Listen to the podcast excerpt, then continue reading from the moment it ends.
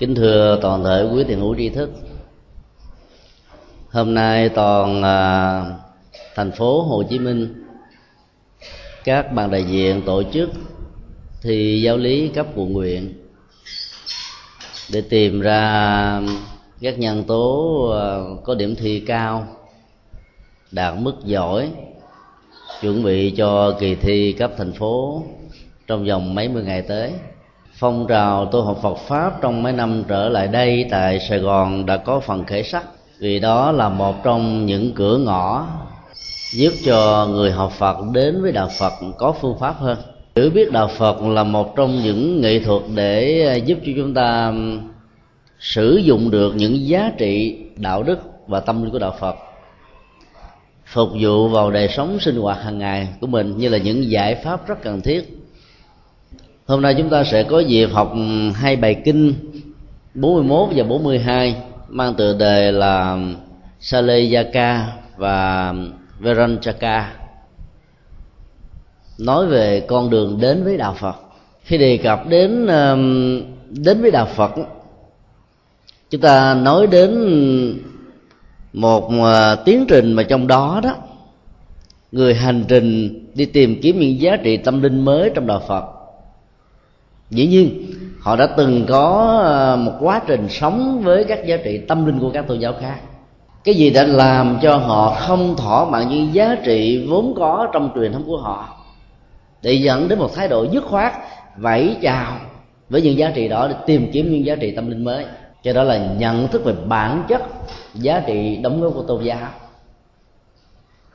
dẫn đến sự quyết định đổi đạo tìm kiếm cho mình những giá trị cao hơn lớn hơn. Chính vì thế mà sự tu học Phật pháp á, sẽ là một trong những cách thức để giữ chúng ta với những giá trị chánh pháp lâu dài hơn bền bỉ hơn như là kiền ba chân không có gì có thể làm lay động mình được. Chúng tôi thường ưu tư như bao nhiêu chư tôn đức khác đã từng ưu tư rằng à, dân số phật tử tại việt nam theo thống kê chính thức thì khoảng ừ, hơn 50% phần trăm.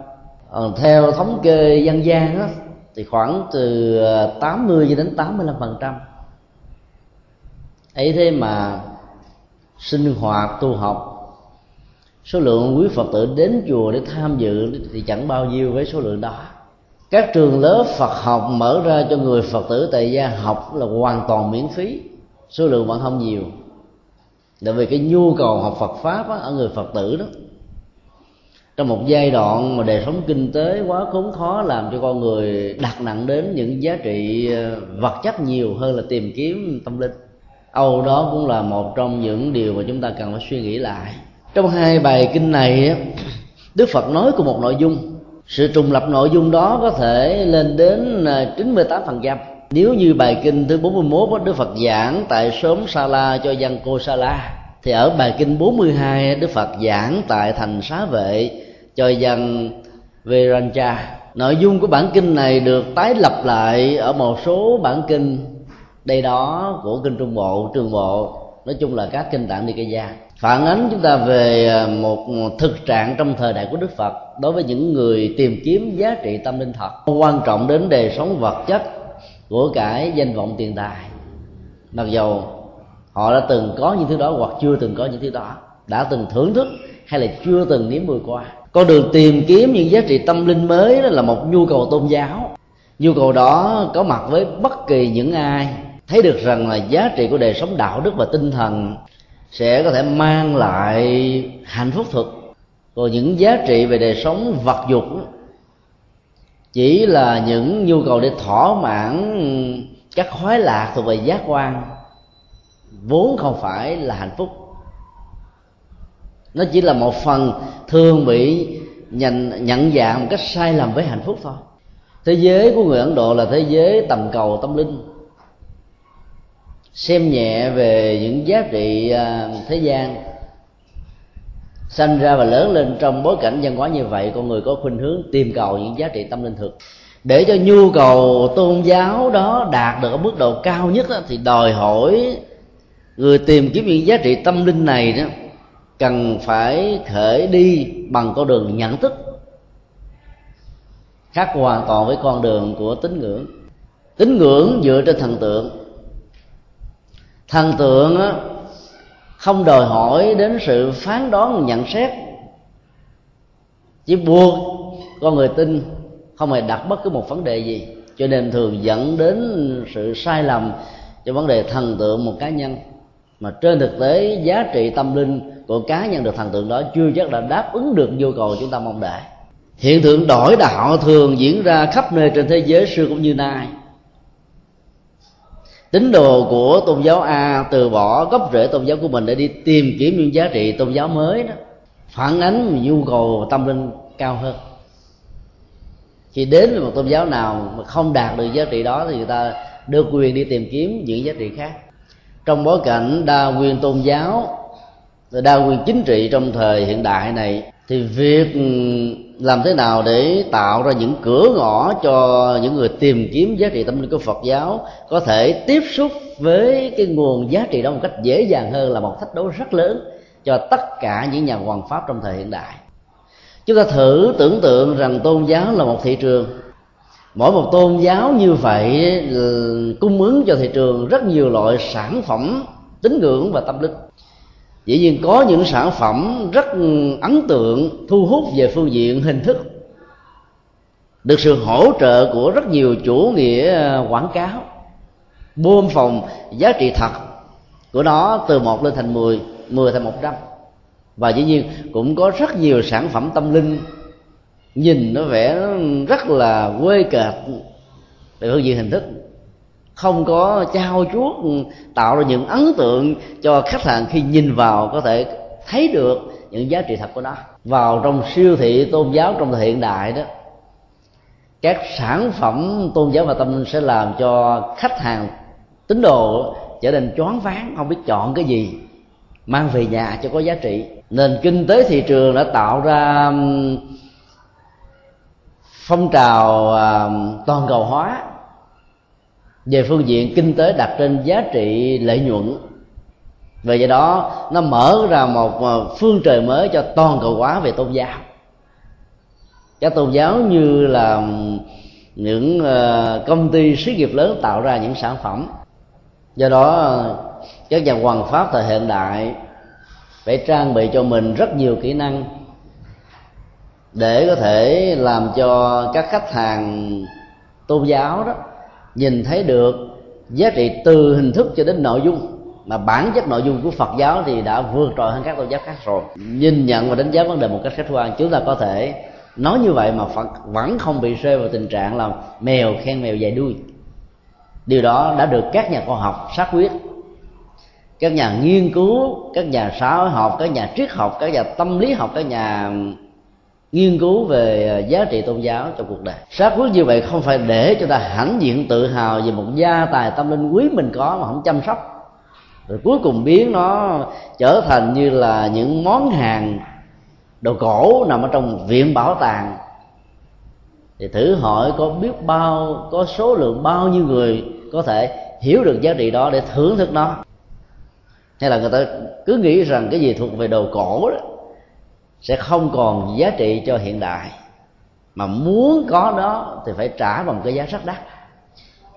Thách đố lớn này mua chúng ta phải tìm kiếm những cách thức thể hiện đạo pháp làm thế nào để gần gũi với cuộc sống hơn.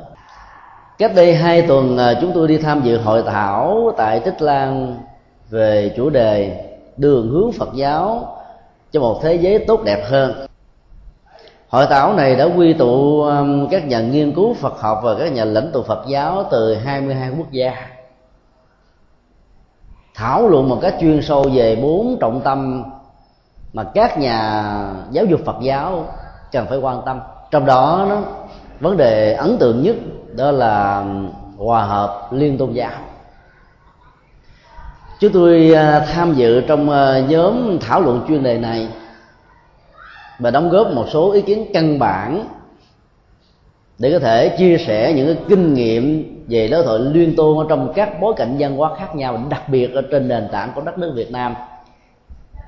Trước năm 75 và sau năm 75 trong lúc trình bày và chia sẻ, chúng tôi đã nêu ra một sự kiện rằng à, lịch sử phát triển của thiên chúa giáo trong bối cảnh toàn cầu hóa đó đã thay thế à, khái niệm ngôn từ để dẫn đến sự chấp nhận về nội dung. Sự thay thế đó liên hệ đến hai khái niệm khái niệm đổi đạo và khái niệm đối thoại liên tôn. Phong trào đổi đạo đã tạo ra một làn sóng phản ứng rất là mãnh liệt ở các quốc gia, nơi mà gốc rễ văn hóa truyền thống của họ khác hoàn toàn với gốc rễ văn hóa của thiên chúa giáo. Và cho thức đó đã gợi lên một quá trình lịch sử gắn liền với vó dài xâm lược thực dân của các quốc gia lớn và hùng mạnh trong thời kỳ cổ đại và trung đại, và thậm chí cận hiện đại. Cho nên các khái niệm đó đã được thay thế bằng khái niệm đối thoại liên tôn, nhu cầu về sự tìm hiểu với những nguyên tắc đối thoại tôn trọng, những điểm gì của các tôn giáo là nhằm xác quyết rằng là học thuyết của thiên chúa giáo à, rất tôn trọng các tôn giáo khác và không hề có những nỗ lực đổi đạo người khác. Kể từ ờ, cộng đồng Vatican II ra đời và đặc biệt là với những nỗ lực của ờ, cố giáo hoàng John Paul đệ nhị nhu cầu đối thoại liên tôn đã gây ra một phong trào thần học mới làm cho những nền văn hóa gì việt với Kitô giáo có thể chấp nhận tôn giáo này một cách dễ dàng hơn điểm thứ hai chúng tôi đã chia sẻ đó là phương pháp đổi đạo tạo ra một phong trào thay thế là đối thoại liên tôn đó đã có một hiệu ứng tâm lý khá rõ rệt ở những nước châu Á. Nếu chúng ta làm một so sánh nhỏ những nước có truyền thống Phật giáo như là Trung Quốc, Việt Nam, Nhật Bản, Triều Tiên, Thái Lan, Tích Lan, Ấn Độ, vân vân. Thì thấy là số lượng tín đồ của Thiên Chúa giáo gia tăng. Và số lượng của Phật giáo ngày càng giảm. Trong khi đó, ở phương Tây thì người ta bỏ Thiên Chúa giáo đến với đạo Phật bằng tự giác và bằng những nghiên cứu khoa học. Điểm thứ ba đó là chúng ta thử đặt ra tại sao một thế giới phương Tây giàu về vật chất, giàu nổi tiếng về khoa học kỹ thuật hiện đại. Số lượng người theo các tôn giáo hữu thần lệ rơi rất từ từ nhà thờ bán và đã trở thành những ngôi chùa mới. Trong khi đó, tại châu á thì số lượng đó lại có khuynh hướng phát triển ngược lại. Là bởi vì phần lớn dân chúng châu á với đời sống kinh tế khó khăn hơn là tìm kiếm những giá trị mà mình chưa có. Trong khi đó, gia tài, tâm linh như là những hạt kim cương quý của mình đó đôi lúc mình không coi trọng. Bởi vì cái bao tử trống không, biểu tình mình với những nỗi khổ niềm đau với những sự thách đố với những sự bức xúc. Cho nên người ta nên lúc đó, bỏ quên đi giá trị cao để nhặt lấy những viên sỏi viên đá và cho rằng nó là cái mà là hạnh phúc cho mình. Chỉ vì họ đã nhìn viên kim cương tâm linh của phật giáo trở thành một vật trưng bày trong viện bảo tàng thôi. Khi đề cập đến à, hiện tượng đó chúng ta không thể nào bỏ qua sự kiện ừ, thiên chúa giáo và các tôn giáo hữu thần khác thu nạp tín đồ bằng ba cách thức khác nhau. Thứ nhất đó, là tìm kiếm sự hỗ trợ kinh tế cho những người đang à, gặp những hoàn cảnh khó khăn. Chẳng hạn như là làn sóng di dân của châu á qua con đường vượt biên và thuyền nhân đó, đến các nước phương tây. Như là một mảnh đất hứa mới đó thì các tổ chức thiên chúa giáo đã à, tham gia vào một cách tích cực, hứa hẹn công an việc làm và tạo điều kiện cho định cư sớm hơn. Đã làm cho rất nhiều người phật tử trở thành thiên Chủ giáo. Vì phần lớn những người đó không hiểu được giá trị cao và thấp giữa hai tôn giáo này. Con đường thứ hai um, đã làm cho rất nhiều người bỏ đạo là sự ép buộc bằng hình phạt. Nó từng diễn ra khắp nơi bằng cách là gây sức ép và, và tạo ra sự cô lập phân biệt đối xử về phương diện xã hội làm cho rất nhiều người nếu giữ truyền thống đạo lý của mình đó, thì không có cơ hội để thăng qua tiến chức. Là bên cạnh đó tạo điều kiện cho những người đi theo đạo. Có được cơ ngơi sự nghiệp cho nên đã làm cho rất nhiều người phải trả một cái giá rất đắt để duy trì con đường tâm linh gốc của mình và trên một con đường dài đang đẳng như vậy, nhiều người đã bỏ cuộc nửa chừng. Bây giờ vẫn biết là lý tưởng phật giáo cao hơn. Con đường tâm linh của phật giáo sâu sắc hơn. Nhưng họ đã phải đánh đổi bởi vì chén của mình áo. Thứ ba đó là những phương pháp và khuyến dụ inducement. Với những lời hứa hảo quyền rằng là sau khi chết con người sẽ được Chúa rước về thiên đường. Và từ đó, đó là sống những người tình nguyện góp vào bàn tay về việc ờ, giới thiệu con đường ờ, tăng ước đã mở rộng biên cương và bờ cõi khắp nơi và nhất là ở những nước nghèo. Cái nhu cầu về đời sống kinh tế vật chất nó cao quá.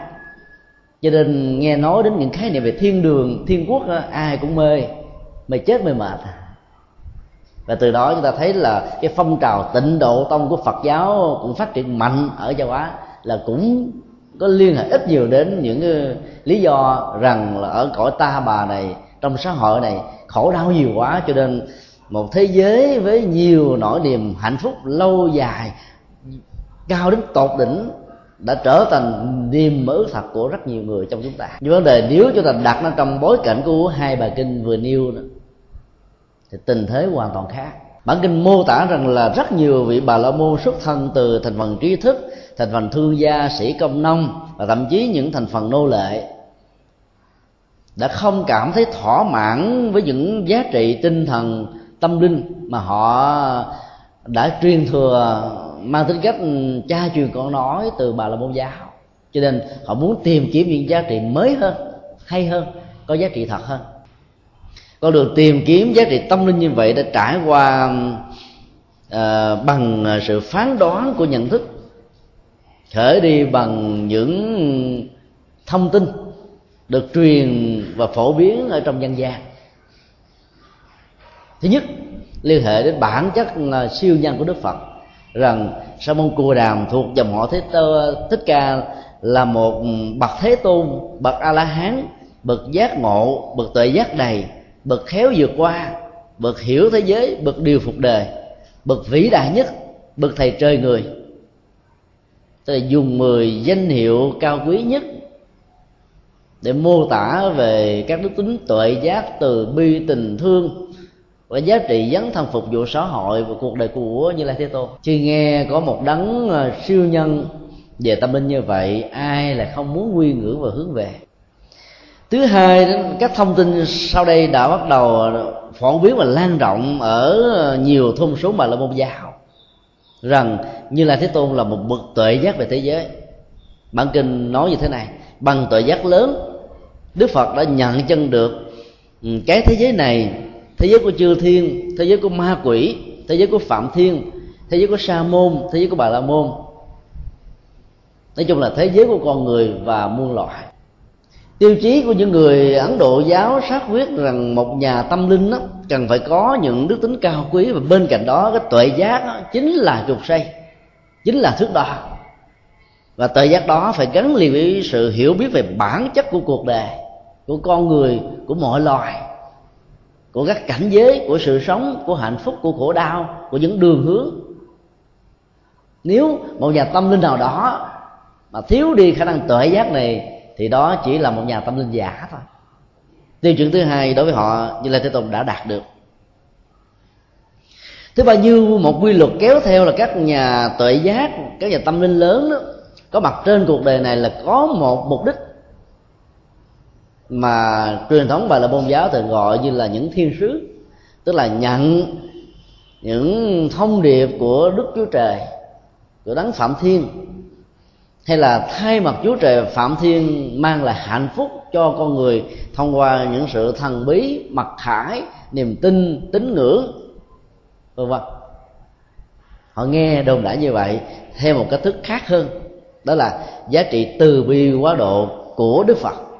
Bằng một lời sát quý như thế này là, sau khi chứng ngộ đó, đức phật đã quảng bá những điều chứng ngộ của mình cho mọi người nói một cái khác là một bậc tuệ giác và tâm linh phải là một nhà vô ngã và vị tha với chất liệu của lòng từ bi lớn, chia sẻ những gì mình đã đạt được.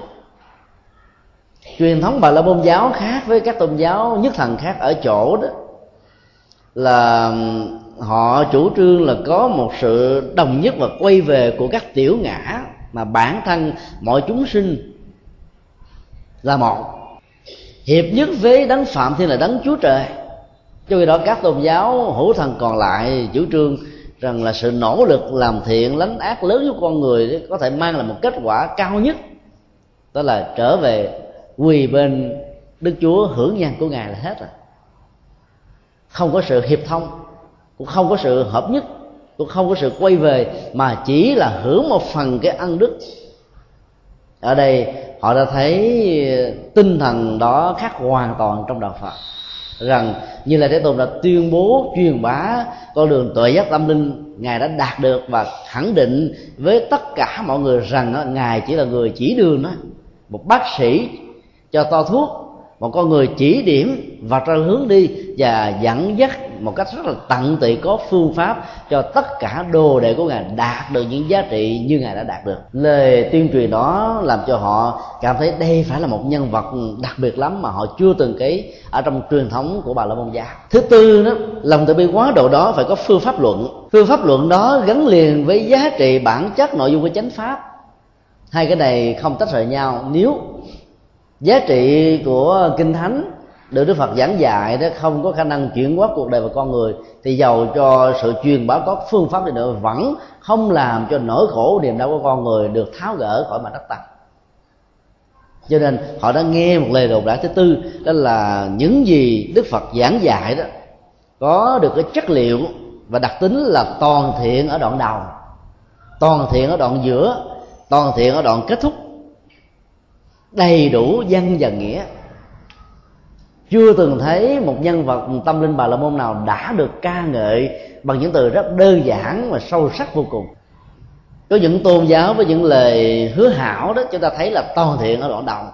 Vì đến với đạo là có gạo mà ăn nè, có công an việc làm nè, có gia tài sự nghiệp nè, có thăng quan tiến chức nè. Các truyền thống triết học, các ý thức hệ chính trị ở trên cuộc đời này luôn luôn có cái phần toàn thiện ở đoạn đầu nhưng chưa hẳn trong số đó đã có cái phần toàn thiện ở đoạn kế tiếp theo. Nhiều người bỏ đạo ở phương tây vì họ phải đóng thuế hai phần. Và phần thuế do nhà nước quy định và phần thuế do giáo hội, các tôn giáo đó quy định. Họ sợ quá, trốn luôn. Cái đó là không toàn thiện ở đoạn giữa. Cái phần à, nhận được sự viện trợ để cho họ theo đạo chỉ là cái phần được các nhà tôn giáo học và các nhà nghiên cứu triết học và tôn giáo xác quyết đó là sự dụ dỗ thôi. Đặt người ta trong một tình huống không có sự lựa chọn vì cái ân nghĩa tình người đó khi tiếp nhận từ sự giúp đỡ của người khác làm cho mình cảm thấy rằng mình cần phải có lòng biết ơn và đền ơn cho nên đi theo tôn giáo đó là một kết quả tất yếu. Nó là một cách đặt con người trong một cái thế không còn sự lựa chọn nào khác. Cho nên nó không được khuyến khích về phương diện luật pháp trong thời hiện đại này ở rất nhiều quốc gia khác nhau. Toàn thiện ở đoạn cuối cùng là cái giá trị quyết định con đường đến với đạo Phật lâu dài hơn. Và nếu chúng ta gắn liền nó với những cái giá trị hiện thực đó, chúng ta thấy rằng là con đường toàn thiện ở đoạn đầu, tức là cái giai đoạn bước đầu chúng ta đến với đạo Phật, chúng ta được an lạc khoảng chừng 10% vì cái năng lực chuyển hóa và khả năng thực tập của chúng ta còn quá ít, còn quá sơ cơ. Nhưng mà khi chúng ta đi được vài năm áp dụng đúng rồi đó chúng ta thấy là cái đoạn giữa cuộc đời của mình nó sẽ được thăng hoa nhiều hơn. Gấp 2, gấp 3, gấp 5, gấp 10 lần.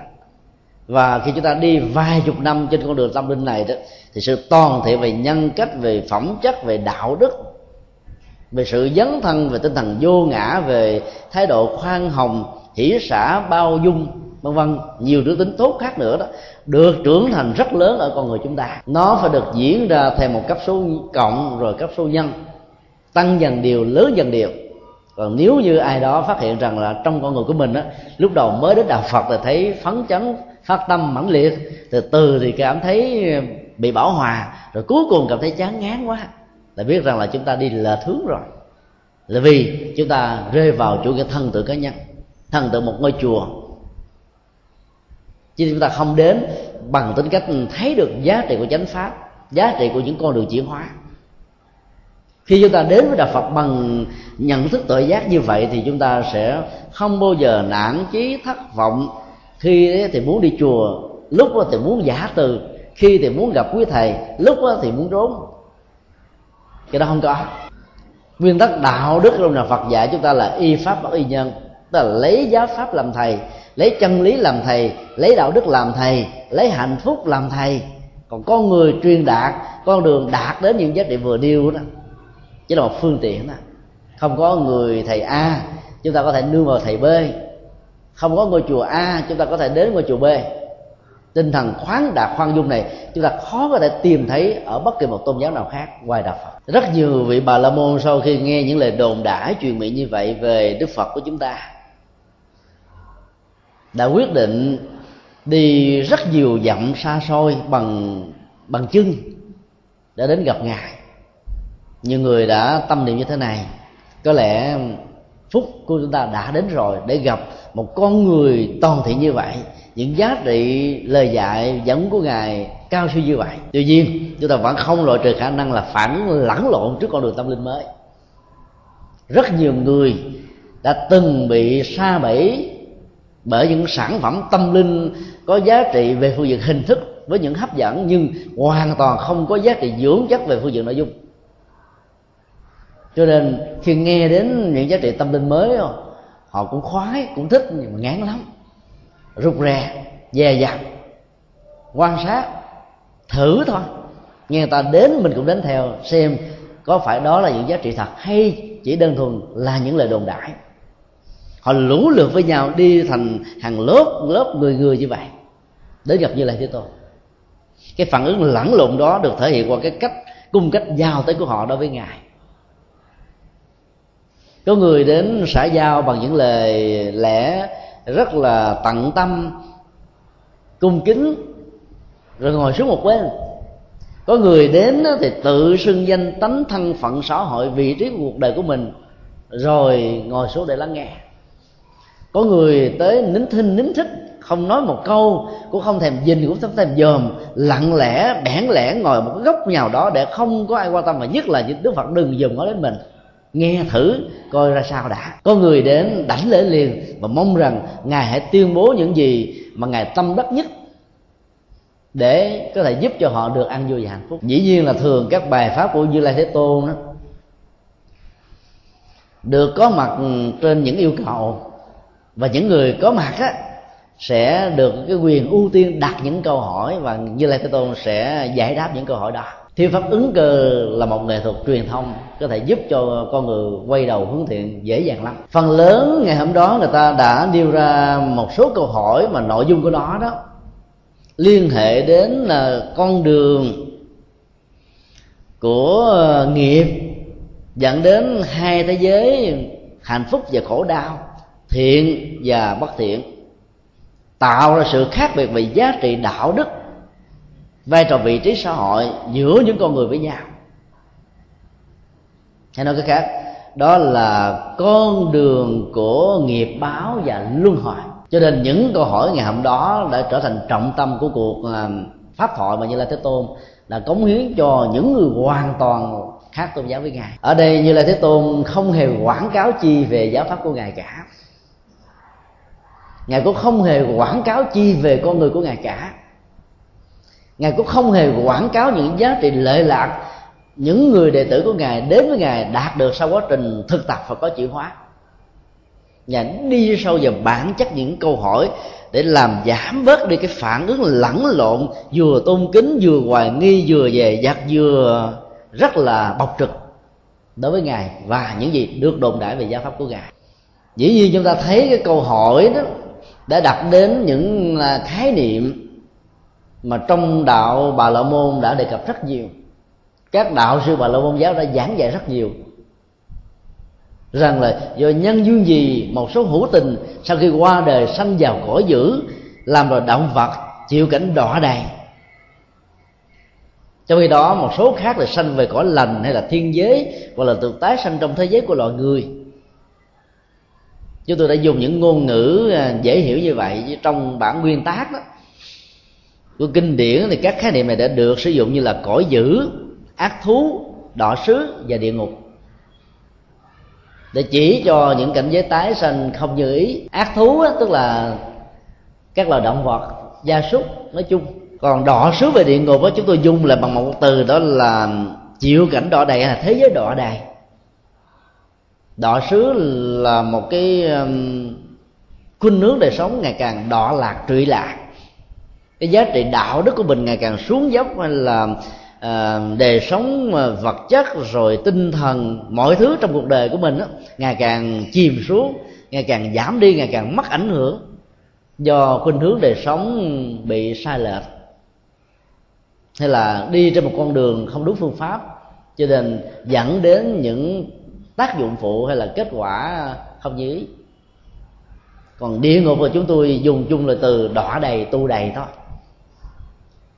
ở đây à, vì họ là những người bà la môn giáo, cho nên họ dùng những khái niệm, những ờ, dữ liệu của nền văn hóa tôn giáo này, cho rằng là có một thế giới ở dưới lòng đất. Thế giới đó là thế giới của cõi âm, nhằm trừng phạt đọ đầy những kẻ tạo điều xấu, làm điều bất thiện, vi phạm luật pháp xã hội, sống một cách vô lương. Ở đây như là thế tôi không hề đính chính rằng là có địa ngục hay không ngài cứ tạm để cho mọi người đặt những câu hỏi đó, rồi ngài trả lời đi thẳng vào trọng tâm của vấn đề là nguyên nhân nào dẫn đến những cảnh huống như vậy và nguyên nhân nào để thoát ra nó. Trong khi đối với con đường lành đó thì à, bản dân đã dùng ba danh từ là thiện thú, thiên giới, đời này. Thiện thú là cõi lành. Cõi lành là một khái niệm chung, bao gồm có thiên giới và đời này. Chứ đời này có nghĩa là thế giới mà chúng ta đang sống đó thế giới của con người, còn thiên giới là thế giới của con người ở các hành tinh khác. Hiểu nôm na như vậy. Thì hai cảnh giới sống như vậy được gọi là thiện thú.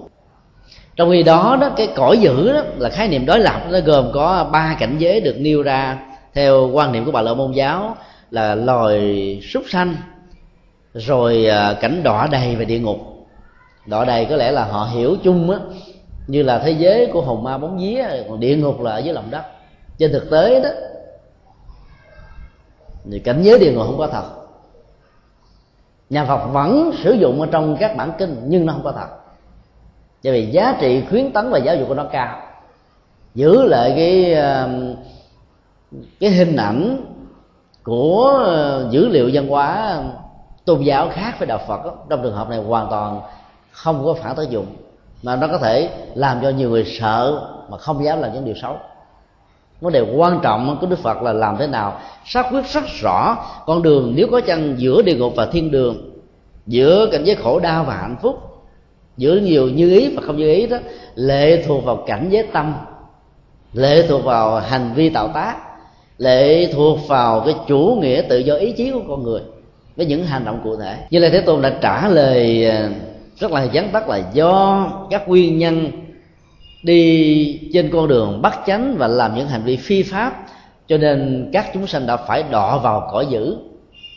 Và ngược lại, do đi đúng con đường chân chánh, với những hành động đạo đức, cho nên con người đã sanh vào cõi lạc. Nhiều người bà la môn có mặt lúc đó nghĩ rằng nhân vật mà mình nghe đồn đãi cao siêu quỳ diệu, tại sao là trả lời vấn đề cục ngủng mà không có hấp dẫn tí nào? Có nhiều người không nghĩ như vậy vì cái nghĩa đó là ngài nói vắn tắt quá, chắc chắn rằng là chúng tôi sẽ không hiểu chi. Cho nên xin ngài quan hỷ, phân tích các vấn đề đó cho chúng tôi. Mặc dù được nói như vậy, được yêu cầu như vậy, được hỏi như vậy như là thế tôn vẫn trả lời một cách rất xúc tích. Vì bản chất của con đường thiện ác đó, nó nằm ở vấn đề hành trì chứ không phải ở vấn đề lý luận. Nói xúc tích ngắn gọn để người ta nhớ và và đi theo có lẽ um, những bài kinh này là những bài kinh um, mang tính cách giới thiệu về con đường đến với đạo phật ở mức độ đơn giản nhất mà có hiệu quả nhất. Bởi vì những gì mà ngài sẽ nói mà chúng ta sẽ học đó, không được tìm thấy ở trong các bản dân của ấn độ giáo lúc bấy giờ. Bây giờ chúng ta nghe đi nghe lại nhiều là chúng ta cảm thấy nó thường. Tức là con đường của mùi điều lành, con đường của mùi điều ác đó mình được như là thế tôn dùng bằng một khái niệm là nghiệp đạo con đường của hành vi đạo đức và phi đạo đức. Tại sao lại nói là hành động là một con đường? Là đạo đạo của hành vi. Là bởi vì mỗi một hành động không bao giờ kết thúc giá trị phẳng của nó đối với cuộc sống. Chúng ta thử uh, quan sát một cái ly nước như thế này nếu chúng tôi đổ nó trên mặt bàn, tờ giấy bị ướt lem, cái hành động của việc đổ đi nước ở trên bàn đã kết thúc rồi. Những cái phản ứng của hành động này vẫn tiếp tục đang được diễn ra. Đó là tờ giấy bị ướt mềm, ướt lem. Mực của nó sẽ bị lem luốc và chữ sẽ không được. Chúng ta nhìn thấy một cách rõ ràng. Các tác dụng của trang giấy với những nội dung được ghi chú trên đó mất đi ở một mức độ nhất định nào đó. Nó có một con đường dẫn khởi một con đường đi tới, và tác dụng của nó ảnh hưởng trực tiếp lên đời sống sinh hoạt của chúng ta hàng ngày, hàng giờ.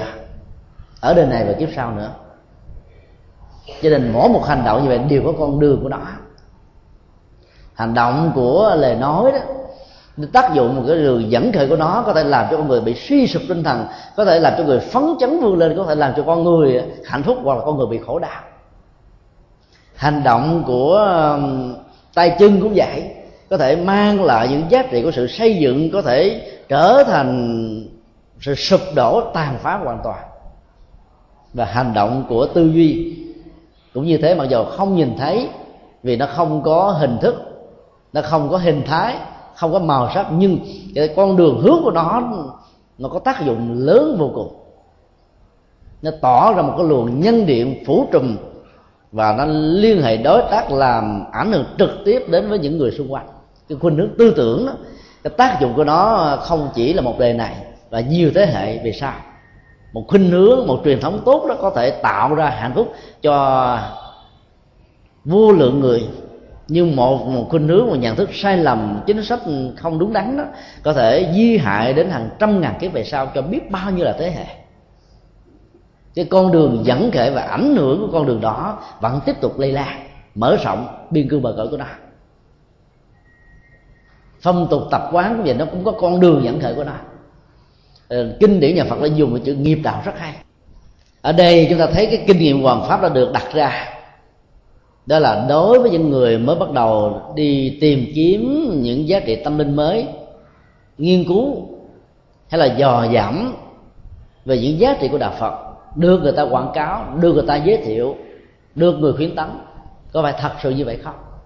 Cho nên, đối với những con như vậy đó, mình càng phô trương, quảng cáo nhiều chừng nào lại phản tác dụng.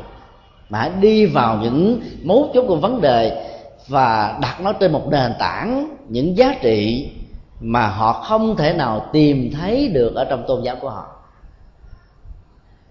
ở đây đức phật đã nêu ra một mấu chốt rất hay. Đó là bản chất của thế giới hạnh phúc khổ đau.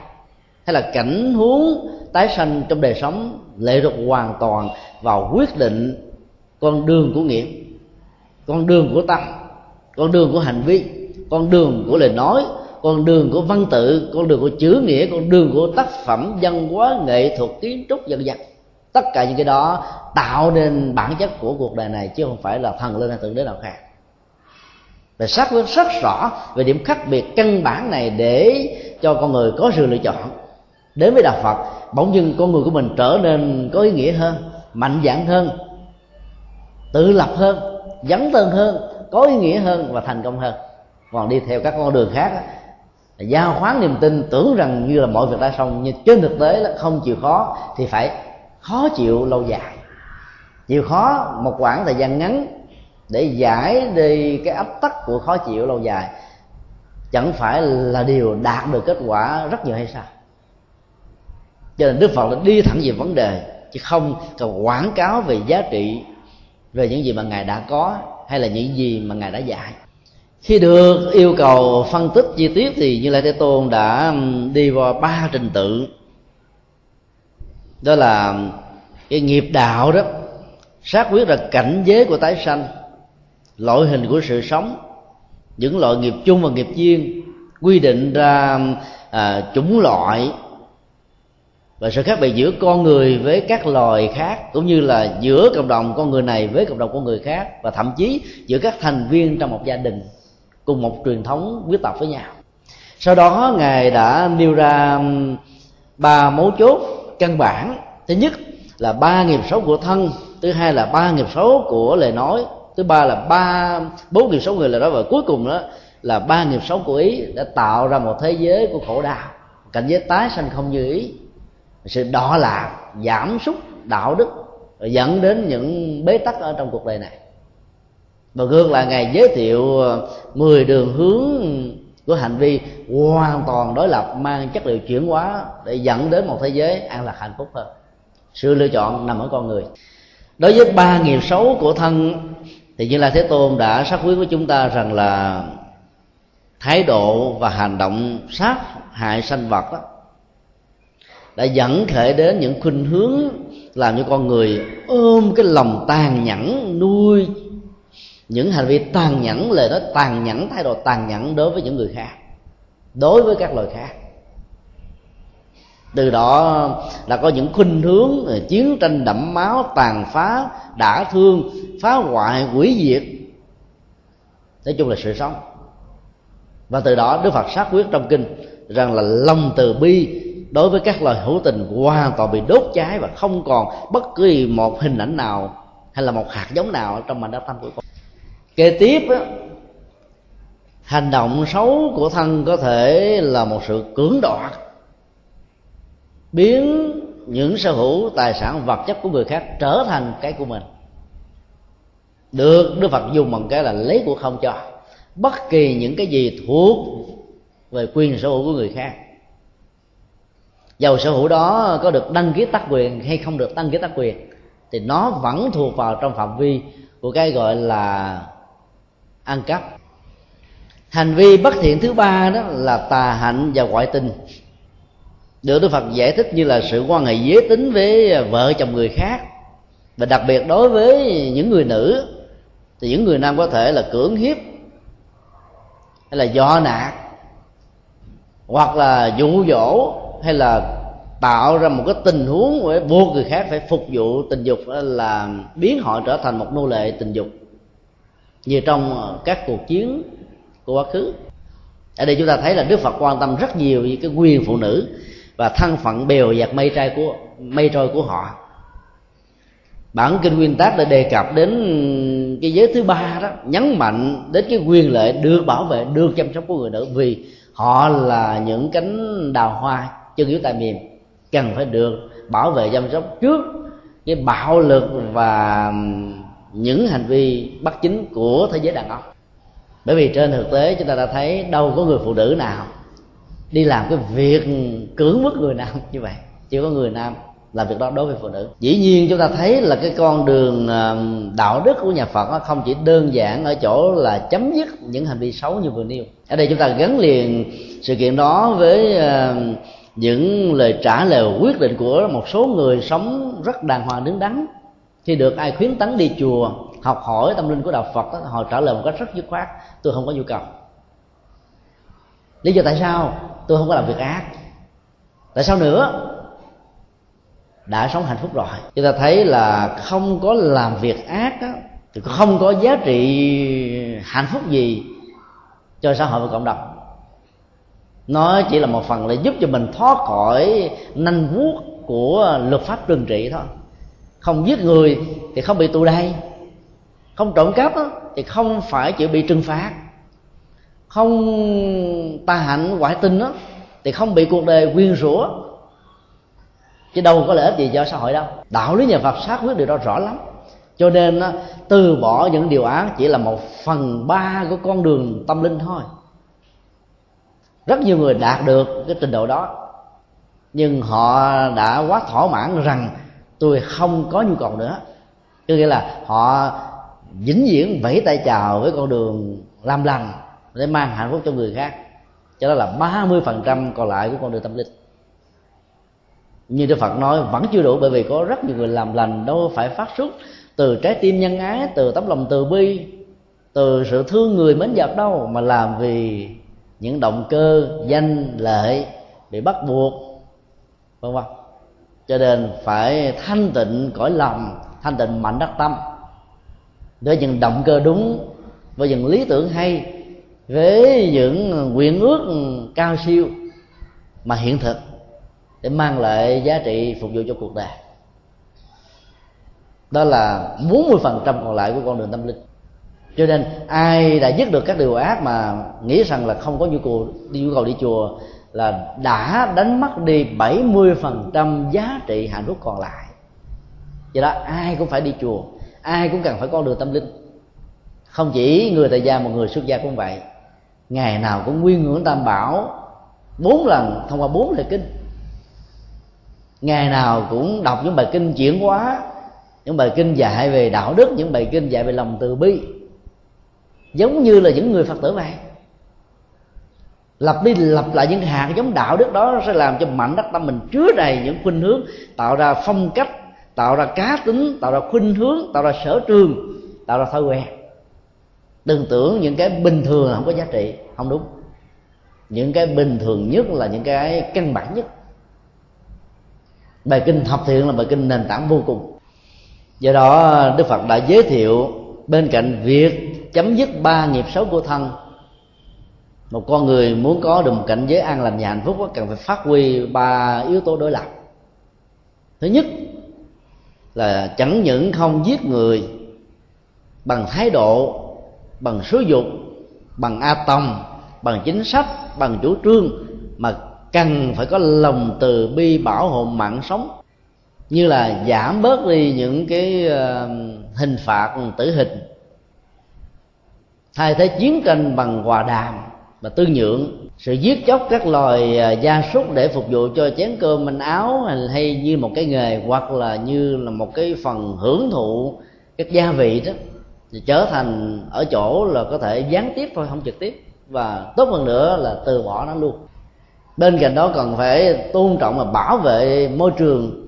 Nói chung là thế giới à, thảo mộc cỏ cây hoa lá trời mây non nước. Bởi vì cái đó nó góp phần tạo ra bầu khí quyển trong lành và sự cân bằng sinh thái liên hệ đến đời sống của các chủng loại nói chung. Điểm thứ hai là ngoài việc là không tước đoạt quyền sở hữu người khác như lai thế tôn còn dạy chúng ta và ở đây là những vị bà la môn là phải ờ, có thái độ và tấm lòng chia sẻ theo khả năng và điều kiện cho phép của mình. Đời sống vật chất, những cái mình có mà người khác đang có nhu cầu mà thiếu thốn. Chia sẻ bằng một thái độ của lòng từ bi. Chia sẻ như thấy rằng là nó là nỗi đau chung của toàn nhân loại và cuộc đời khi mình có được một cơ hội giúp cho người khác đó, bằng cả tấm lòng và nhìn thấy hạnh phúc của họ chính là hạnh phúc của mình.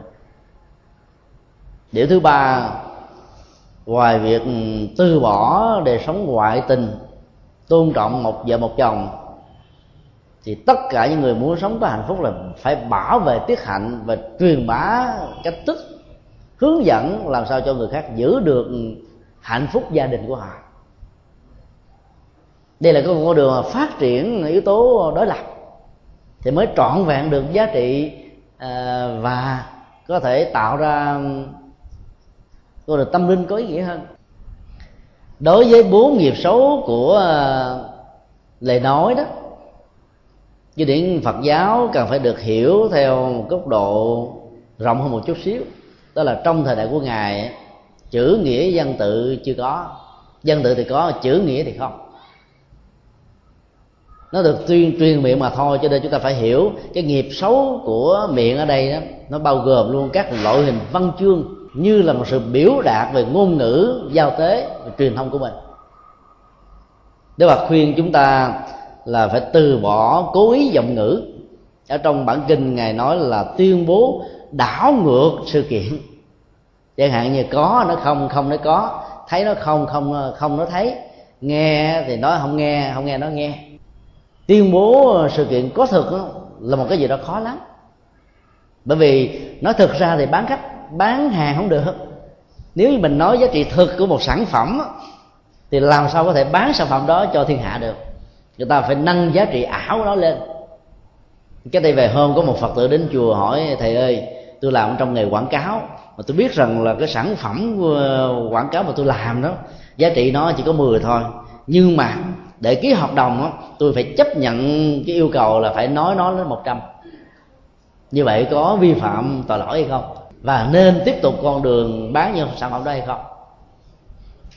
Quả thực là một câu hỏi rất khó bởi vì nó liên hệ đến đời sống liên hệ đến những cơn bệnh áo mà. Nó là cái mối đau đầu của rất nhiều người về sự lựa chọn được và mất giá trị về phi giá trị hiện tại và tương lai. Chúng tôi chỉ nêu ra những giá trị được và mất thôi còn sự lựa chọn là thuộc về người hỏi chứ không phải thuộc về người trả lời. Dĩ nhiên một sản phẩm về thuốc hay là một sản phẩm mặt hàng nào đó có nhiều độc tố hoặc là làm sai quy trình để ờ, có được những món lời lớn hơn đó mà phải được quảng cáo như là những sản phẩm có chất lượng cao đó. Thì chúng ta thấy là cái tác hại của nó về phương diện người tiêu dùng đó, rất lớn, tiền mất tật mang thì những người dấn thân vào làm những nghiệp như vậy đó, chắc chắn phải chịu trực tiếp cái cộng nghiệp với nhà sản xuất thiếu chất lượng đó. Ở đây bởi vì người dấn thân làm việc này hiểu rất rõ về những giới hạn của sản phẩm, nhưng lại bơm vòng giá trị của sản phẩm lên cao qua nên tuyên bố sự thật, không phải đơn giản. Một là bỏ nghề, hai giữ nghề. Bỏ nghề chưa chắc tìm được nghề khác giữ nghề thì có chén cơm manh áo nhưng có thể tạo ra những hệ quả trách nhiệm đạo đức về sau cho nên chủ nghĩa toàn cầu hóa về kinh tế nhiều chừng nào đó thì sự thách đố của đời sống đạo đức đối với người phật tử lớn chừng đó. Đức Phật đã nói đến cái nguyên nhân của những lời cối giọng ngữ nó có thể phát xuất từ à, bản thân như một thói quen. Có nhiều người cứ tạo ra thói quen nó, nó nói không đúng sự thật cứ nghĩ rằng là những việc làm, những lời nói như vậy không có hại ai thì không sao. Dần già rồi để trở thành thói quen, cho nên từ cái việc làm nhỏ trở thành một việc làm lớn, đến lúc nhận thức ra được rằng thì chuyện đã quá lỡ lạc hối lỗi thì cũng đã không còn kịp nữa. Nó lại có những nguyên nhân tha nhân, bởi vì nếu nói ra sự thật là mình sẽ bị hại, mình sẽ bị chu dập, mình sẽ bị mất công ăn việc làm, cho nên nó phải nói, nó láo thôi, để cho người kia được vui là do hoàn cảnh xã hội. Có nhiều người đi theo chủ nghĩa học thuyết, đi theo các tôn giáo và biết rằng nó có những giới hạn vì nhưng tất cả cái đó nó có thể mang lại cho mình một sự nghiệp, mang lại cho mình nhiều giá trị vật chất khác. Cho nên phải nói những thứ mà mình không thích, phải nín những thứ mình thích. Nguyên nhân thứ ba đó là sự cố ý. Về những giá trị trục lợi Đức Phật đã dùng từ rất là ấn tượng. Có nhiều người vẫn biết rằng cái đó là xấu, cái đó không tốt Nhưng nó có lợi lạc, Cho nên cứ chạy theo để mà làm. Còn chuyện hậu quả ra sao thì cứ ra. Họ tự an ủi mình rằng là những kết quả đó sẽ không có. Điều xấu thứ hai đó Được Đức Phật nói bằng một ngôn ngữ là dùng à, ngôn ngữ hai lưỡi. Ai cũng có một lưỡi thôi một lưỡi mà lắc qua lắc lại là mệt cuộc đời lắm rồi, mà nếu hai lưỡi chắc là thiên hạ, trốn hết. Ở đây ngài muốn nói là nghe chuyện đầu này thì đi lặp lại đầu kia, lặp lại với một sự bình luận thiếu thiện chí để cho hai bên đang hòa hợp trở thành là nghịch với nhau.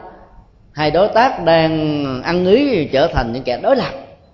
Hai người đang thương yêu trở thành phải xa lìa các cái thức đó đã tạo ra sự đổ nát, đổ vỡ, tan tốc mất hòa khí. Ngài còn nói là dùng những lời chia rẽ, ly gián, rồi xúi dục ly gián, rồi phá hoại, đoàn kết trong mắt nó điều thuộc vào kinh nước này. Thì chúng ta cũng có thể hiểu những cái loại văn chương, chữ, nghĩa, thi phú nào mang chất liệu đó thì đều rơi vào cái nghiệp chung này. Điều xấu thứ ba của ngôn ngữ đó đó là nói lời thô ác tức là nói lời quyền rủa, lời lời lời quyền rất độc, lời rủa rất độc, lời chửi bới. Người ta nghe rồi tá quả tâm tinh, mất ăn, mất ngủ. Lấy lời cái phong độ phải mất đến vài năm sau. Tạo ra một cái mặc cảm đè nặng cõi lòng của họ vô cùng. Khiến cho họ đau khổ, tức giận. Và cái quan trọng nhất Đức Phật nói là mất đi khả năng thiền định luôn. Nhiều người ta tăng tu tập ngon lắm, chỉ một lời nói cay độc thôi một lời nói ác ý thôi đã làm cho người đó từ bỏ luôn. Sợ quá, không không dám làm nữa. Thứ tư là nói những lời phù phiếm. Ở đây đức phật đưa ra một số tiêu chí của lời phù phiếm là nói phi thời tức là nói không đúng thời điểm. Lẽ ra phải nói ở một cái hoàn cảnh thuận lợi hơn. Để người ta dễ dàng lắng nghe, ví dụ nói trong lúc người ta đang vui, thì lời góp ý sẽ có ý nghĩa nói trong lúc người ta đang thoải mái thì những yêu cầu sẽ được ừ, đáp ứng. Nói trong lúc người ta đang cảm thấy ờ, lăn lăn cõi lòng á, thì người ta dễ dàng thực hành theo. Nhưng mà lại không thể hiện nó đúng chỗ đúng thời. Cho nên phản tác dụng. Hoặc là nói những lời không có lợi ích tức là ngồi tán gẫu với nhau. Bàn chuyện thiên hạ chuyện đề xưa chuyện chính trị chuyện làng số chuyện người này chuyện kẻ nọ hết chuyện đề này đến chuyện của người khác. Mặc dù không nói hại ai, không nói xấu ai, thì tất cả cái đó đều được như lễ tôi nói là những lời phù phiếm. Hoặc là nói những lời phi pháp, nói những lời phi luật. Hoặc là nói những lời mà không để cho người ta trân trọng, đáng gìn giữ lại ở trong cõi lòng, ở trong cái màn nhĩ của họ. Ta nghe mà ta cảm thấy cảm thấy phát mệt. Những lời nói như vậy là phải từ bỏ hết. Nói chung là theo tinh thần Phật dạy thì chúng ta phải nói những gì đáng nói thôi. Nói ít mà chất lượng nó nhiều. Giá trị cao. Bên cạnh đó, như là thế tôn đã dạy là phải à, phát triển thái độ và thói quen là tuyên bố đúng sự kiện và sự kiện đó mang lại lệ lạc. Thứ hai đó là tuyên bố và tuyên ngôn những gì nó mang tới cách là xây dựng, hòa hợp, hòa giải. Thứ ba là nói một cách nhu hòa, dễ thương, có sự thông cảm và nó động chạm đến tâm và cái tình của con người nói bằng những lời tao nhã, đẹp ờ, lòng người khác và vui lòng người khác để làm cho người khác được hạnh phúc. Giờ là dùng những hàng loạt, những động từ, những thái độ, những cách thức và trạng ngữ để biểu đạt thái độ nói của người phật tử phải như thế nào để xây dựng một thế giới hạnh phúc cho mối quan hệ giữa con người với con người. Và cuối cùng là phải nói đúng thời điểm, nói như lời có ý nghĩa, nói đúng chánh pháp, nói đúng đạo đức nói những lời đáng được giữ gìn, nói một cách có mạch lạc, có hệ thống, để người ta dễ dàng ứng dụng thực hành theo. Chúng ta thấy là đạo lý của nhà phật luôn luôn phân tích những giới hạn của cái xấu và giới thiệu giá trị của cái tốt để con người có sự thay thế. Đã phá một cái gì đó rất dễ. Nhìn thấy những giới hạn của một cái gì đó không khó lắm nhưng tạo ra tiến trình của sự thay thế đó để làm cho con người hướng đến một đời sống cao thượng hơn thì khó vô cùng. Đòi hỏi đến sự tu tập lớn lắm. Sự đầu tư lớn lắm có thể phát hiện ra. Đối với ba nghiệp xấu của ý thì như lai thế tôn dùng bằng những động từ như là lòng tham lam à, tính tính tham là tham ái tài vật của kẻ khác sở hữu quá và tư hữu quá rồi yếu tố thứ hai là tâm sân hận. Khởi lên những ý tưởng là hại người khác, giết người khác, thủ tiêu người khác. Bằng những câu, tôi mong rằng là cái anh a, bà b, hay là hữu tình này sẽ bị giết chết, sẽ bị tàn sát, sẽ bị tiêu diệt, sẽ bị hủy hoại, không còn tồn tại trên cuộc đời này nữa. Lòng sân làm cho chúng ta trở thành một con người có bộ mặt hoàn toàn nói là phế những giờ phút bình thường của chúng ta. Nó là một gương mặt đen của lòng tử tế. Nó là một gương mặt xám xịt của cái lòng nhân ái. Nó là một cái gì đó làm cho trở nên gai góc của những cái bằng phẳng. Và cuối cùng đó là tà kiến tức là có những quan điểm có những chủ trương có những uh, tư duy cho rằng là trong thế giới này đó không hề có nhân quả thiện ác tốt xấu đề sau, không có tinh thần trách nhiệm, cũng không có cái gì đã ảnh hưởng đến mình. Vì sau khi chết là kết thúc. Nhiều chủ nghĩa, trong đó có chủ nghĩa à, duy vật, trong thời hiện đại, chủ trương như vậy. Và nhiều tôn giáo cũng cho rằng như vậy. Chỉ có hai cảnh giới tái sanh, hoặc là thiên đường, hoặc là địa ngục thôi. Chứ không có những cái kéo theo sau đó, như là một phản ứng của hành vi như chúng tôi vừa phân tích là cái hành động đổ nước trên tờ giấy đã hết và tác động của nước đổ trên tờ giấy này vẫn tiếp tục diễn ra. Nếu đó là một học sinh đang thi mà nước ướt hết tờ giấy như vậy thì à, học sinh đó sẽ có thể có khả năng bị điểm không? Vì thầy cô giáo không hiểu được không thông cảm được và cho rằng à, em học sinh này đã không làm đúng nội quy của trường thi không trả lời bài vân vân. Bên cạnh đó như là thế tôn đã dạy là con người phải um, một mặt đó, là chuyển hóa lòng tham lam nhưng mặt khác phát huy cái tâm rộng lượng trên nền tảng của tình thương để mở cái cõi tâm ra trong sự chia sẻ và bố thí, cúng dường người khác. Bên cạnh việc chuyển hóa cái lòng sân á, thì người hành giả cần phải làm thế nào đó để thiết lập những tình thương không quán không thù không nhiễu loạn để giúp cho người khác được an vui hạnh phúc. Vì thấy được giá trị của mạng sống là cao quý. Nhân cách và phẩm chất hạnh phúc của con người là không được xâm phạm.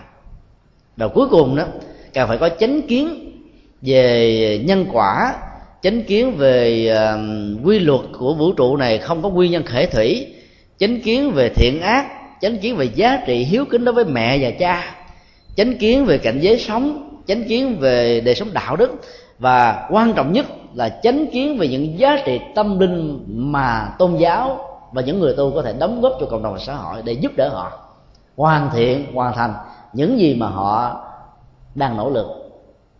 Sau khi phân tích 10 điều hành vi dẫn đến một thế giới và con đường của cõi ác, như là thế tôn đã giới thiệu 10 hành vi dẫn đến thế giới và con đường của an vui. Thì như lai thế tôn đã xác quyết một điều thông qua một câu hỏi của các cử tọa có mặt lúc bấy giờ.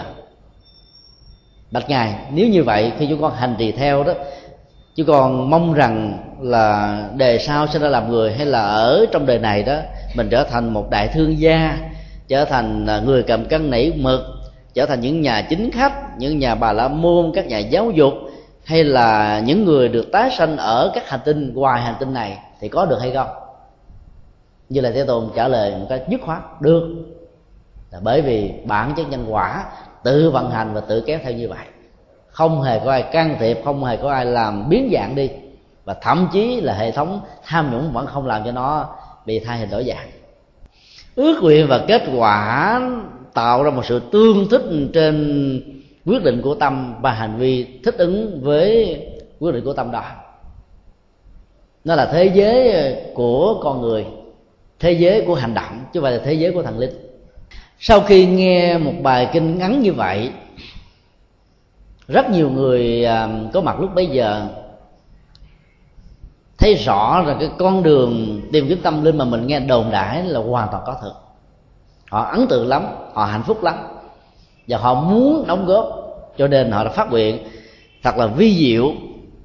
Nếu con có được cơ hội học hỏi về trở thành đệ tử của ngài cái câu ca tụng ngài đã được lặp đi lặp lại trong bản kinh này cũng nhiều bản kinh khác đó.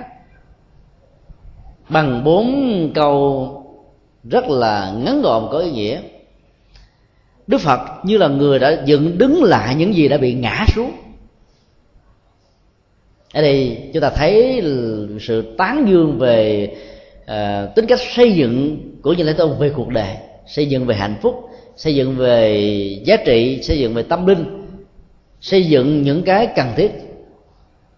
Nếu như ờ, cái ờ, tiến trình của sự tru cấp đó bị gián đoạn, cho nên ngài thường dạy cho chúng ta phương pháp để đạt được những giá trị hơn là tặng cho chúng ta những giá trị đang có. Do vậy đang có đó mình phải tạo lên nó thôi. Cho một cái nghề thì giúp cho người khổ, thoát khỏi cái cảnh bằng cùng, còn hơn là cho một chén cơm mà mình ăn người có tấm lòng rộng lượng lắm mới dám cho một cái nghề vì nghề ai cũng muốn giấu. Bằng những uh, biện hộ gia truyền. Và câu ca tụng thứ tư là ngài đã đem lại ánh sáng cho những nơi có bóng tối. Thì ở trong bóng tối người ta sẽ lầm đường lạc lối không biết đường đi không biết nó nẻo về. Và làm đảo lộn hết tất cả mọi trinh tự. Cho nên có ánh sáng thì mọi thứ được ngăn nắp có trật tự có quy củ có nề nếp. Và dĩ nhiên là những cái đó làm cho con người được an lạc hết. Đây là trật tự quy củ của các cảnh giới sống. Đây là trật tự của đời sống đạo đức. Đây là trật tự của nhân quả. Đây là trật tự của mọi thứ mà con người tự định đoạt và xếp đặt cho chính mình. Cho nên sau đó là họ đã sinh ngài, trở thành một người đệ tử quy phật, quy pháp di quy tăng. Đến với đạo phật bằng một con đường tự nhiên như vậy, rất hay chúng ta không hề thấy trong đạo phật mà có những yếu tố là buộc người khác phải theo, hay là dụ dỗ cho người ta theo, hay là ép buộc, hay là do nạn cho người ta sợ để ta theo. Mà ở đây nhà chỉ nói tính giá trị đối với sự hành trì. Bất cứ một người nào bất chấp bối cảnh tôn giáo, văn hóa, giáo dục, màu da, giới tính tuổi tác vân vân. Ai có hành trì là có kết quả. Ai có hành trì là có chuyển hóa. Ai có chuyển hóa là có ăn vui. Cho nên đây là một trong những mô hình thay đổi tôn giáo một cách rất là dễ dàng nhưng được toàn thế giới chấp nhận. Chúng ta được quyền uh, tạo ra những giá trị uh, tâm linh để cho người khác theo chứ không nên buộc người ta phải theo trong những tình huống mà người ta không hề có sự lựa chọn nào khác. Nếu chúng ta áp dụng bài kinh này như là cái nguyên tắc đối thoại tôn giáo, và là nền tảng để giúp cho mọi người trước khi đi đến một tôn giáo khác đó, thì hãy xem xét cái giá trị thật mình đạt được là cái gì. Đừng nghe đến những lời hứa hảo, đừng nghe và chấp nhận những gì hề hời hợt bên ngoài. Như là thế tôn dạy rất rõ ngài đi hoàng pháp, giảng kinh không hề với một dụng ý là muốn có nhiều tín đồ để trở thành đệ tử của ngài, mà ngài chỉ mong mỏi là những người tiếp xúc với ngài có được hạnh phúc thông qua sự hành trì. Họ vẫn có thể giữ cái truyền thống tôn giáo của họ không sao cả. Cái chuyện nhân danh mình là tín đồ của tôn giáo a, b, c hay là một phật tử không quan trọng, mà quan trọng là đến với đức phật là có hành trì hay không cho nên trong đạo phật ờ, có hiện tượng các phật tử vô danh. Họ hành trì như là một người phật tử họ đóng góp dấn thân như là một người phật tử nhưng họ quy tâm bảo cái chuyện đó cũng không sao cả. Rồi nếu muốn chính thức đó, thì có thể phát nguyện. Và dĩ nhiên chính thức hóa vẫn hay hơn vì làm cho chúng ta mạnh dạng không rụt rè không ngại ngùng. Chúng tôi ờ, có được sự hỗ trợ của một thầy thuốc để tăng cường sức khỏe. Ngày chúng tôi tiếp xúc với ông thầy thuốc này thì ông nói một câu như thế này. Tôi không có tôn giáo nào hết nhưng tôi rất thích đạo phật. Tôi đã từng đọc rất nhiều tôn giáo khác nhau. Học thuyết là trung đạo, hiểu một cách ở đơn giản nhất là trung dung, hài hòa và tránh tất cả mọi cực đoan, dù là cực đoan gì là cái phương pháp có thể được xem như là giải pháp cho những bế tắc của toàn cầu. Trong lĩnh vực y học, trong lĩnh vực kinh tế, trong lĩnh vực nghệ thuật, văn hóa, nếu sử dụng à, triết lý trung đạo thì có giá trị ngang nhau. Lời nhận xét đó rất chuẩn xác, rất hay. Nhưng có một điều rất đáng tiếc là thấy được giá trị đó mà không theo nó là một điều rất uổng. Thì mãi mãi chúng ta sẽ là những người đứng ngoài cổng chùa thôi. Chúng ta phải vào chùa vào chùa không phải đứng nữa mà vào chùa ngồi. Ngồi vẫn chưa đủ hành trì hành trì vẫn chưa đủ, phải làm sao trở thành hiện thực? Với những nỗi niềm của an vui và hạnh phúc.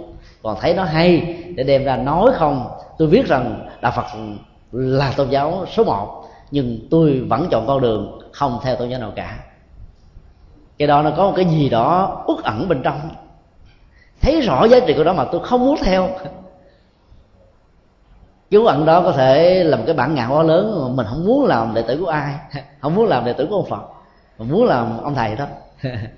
Chú ẩn đó có thể là một cái sự áp tắc về một cái gì đó trong cuộc đời. Có thể là mình đã nhìn thấy cái người a người b người c nhân danh đạo phật thế để kia nhưng họ không làm đúng những cái đó. Cho nên mình cảm thấy thà mình là một người phật tử vô danh, nó vẫn có ý nghĩa hơn là một người phật tử chính thức. Hoặc là mình bị mặc cảm rằng là những người phật tử thì như gắn liền với cái nghèo, cái giản dị ờ, và không dám ăn chơi ăn chơi bị người ta phê bình chỉ trích. Cho nên thà cái lúc lúc ló vậy thoải mái hơn. Vì dĩ nhiên là những người phật tử thì chúng ta không sợ những điều đó. Đến với đạo phật bằng một con đường danh chánh ngôn thuận, chúng ta sẽ thấy là mình hạnh phúc khi là một người phật tử hạnh phúc khi đi trên con đường phật giáo. Hạnh phúc khi hướng dẫn con em của mình trở thành người như mình. Vì mình thấy rằng giá trị của đời sống đạo phật nó mang cho mình vô số những niềm an vui và những gì cần thiết ở trong cuộc đời. Vậy là vậy là tuần sau mình sẽ học bài kinh ờ, bốn ba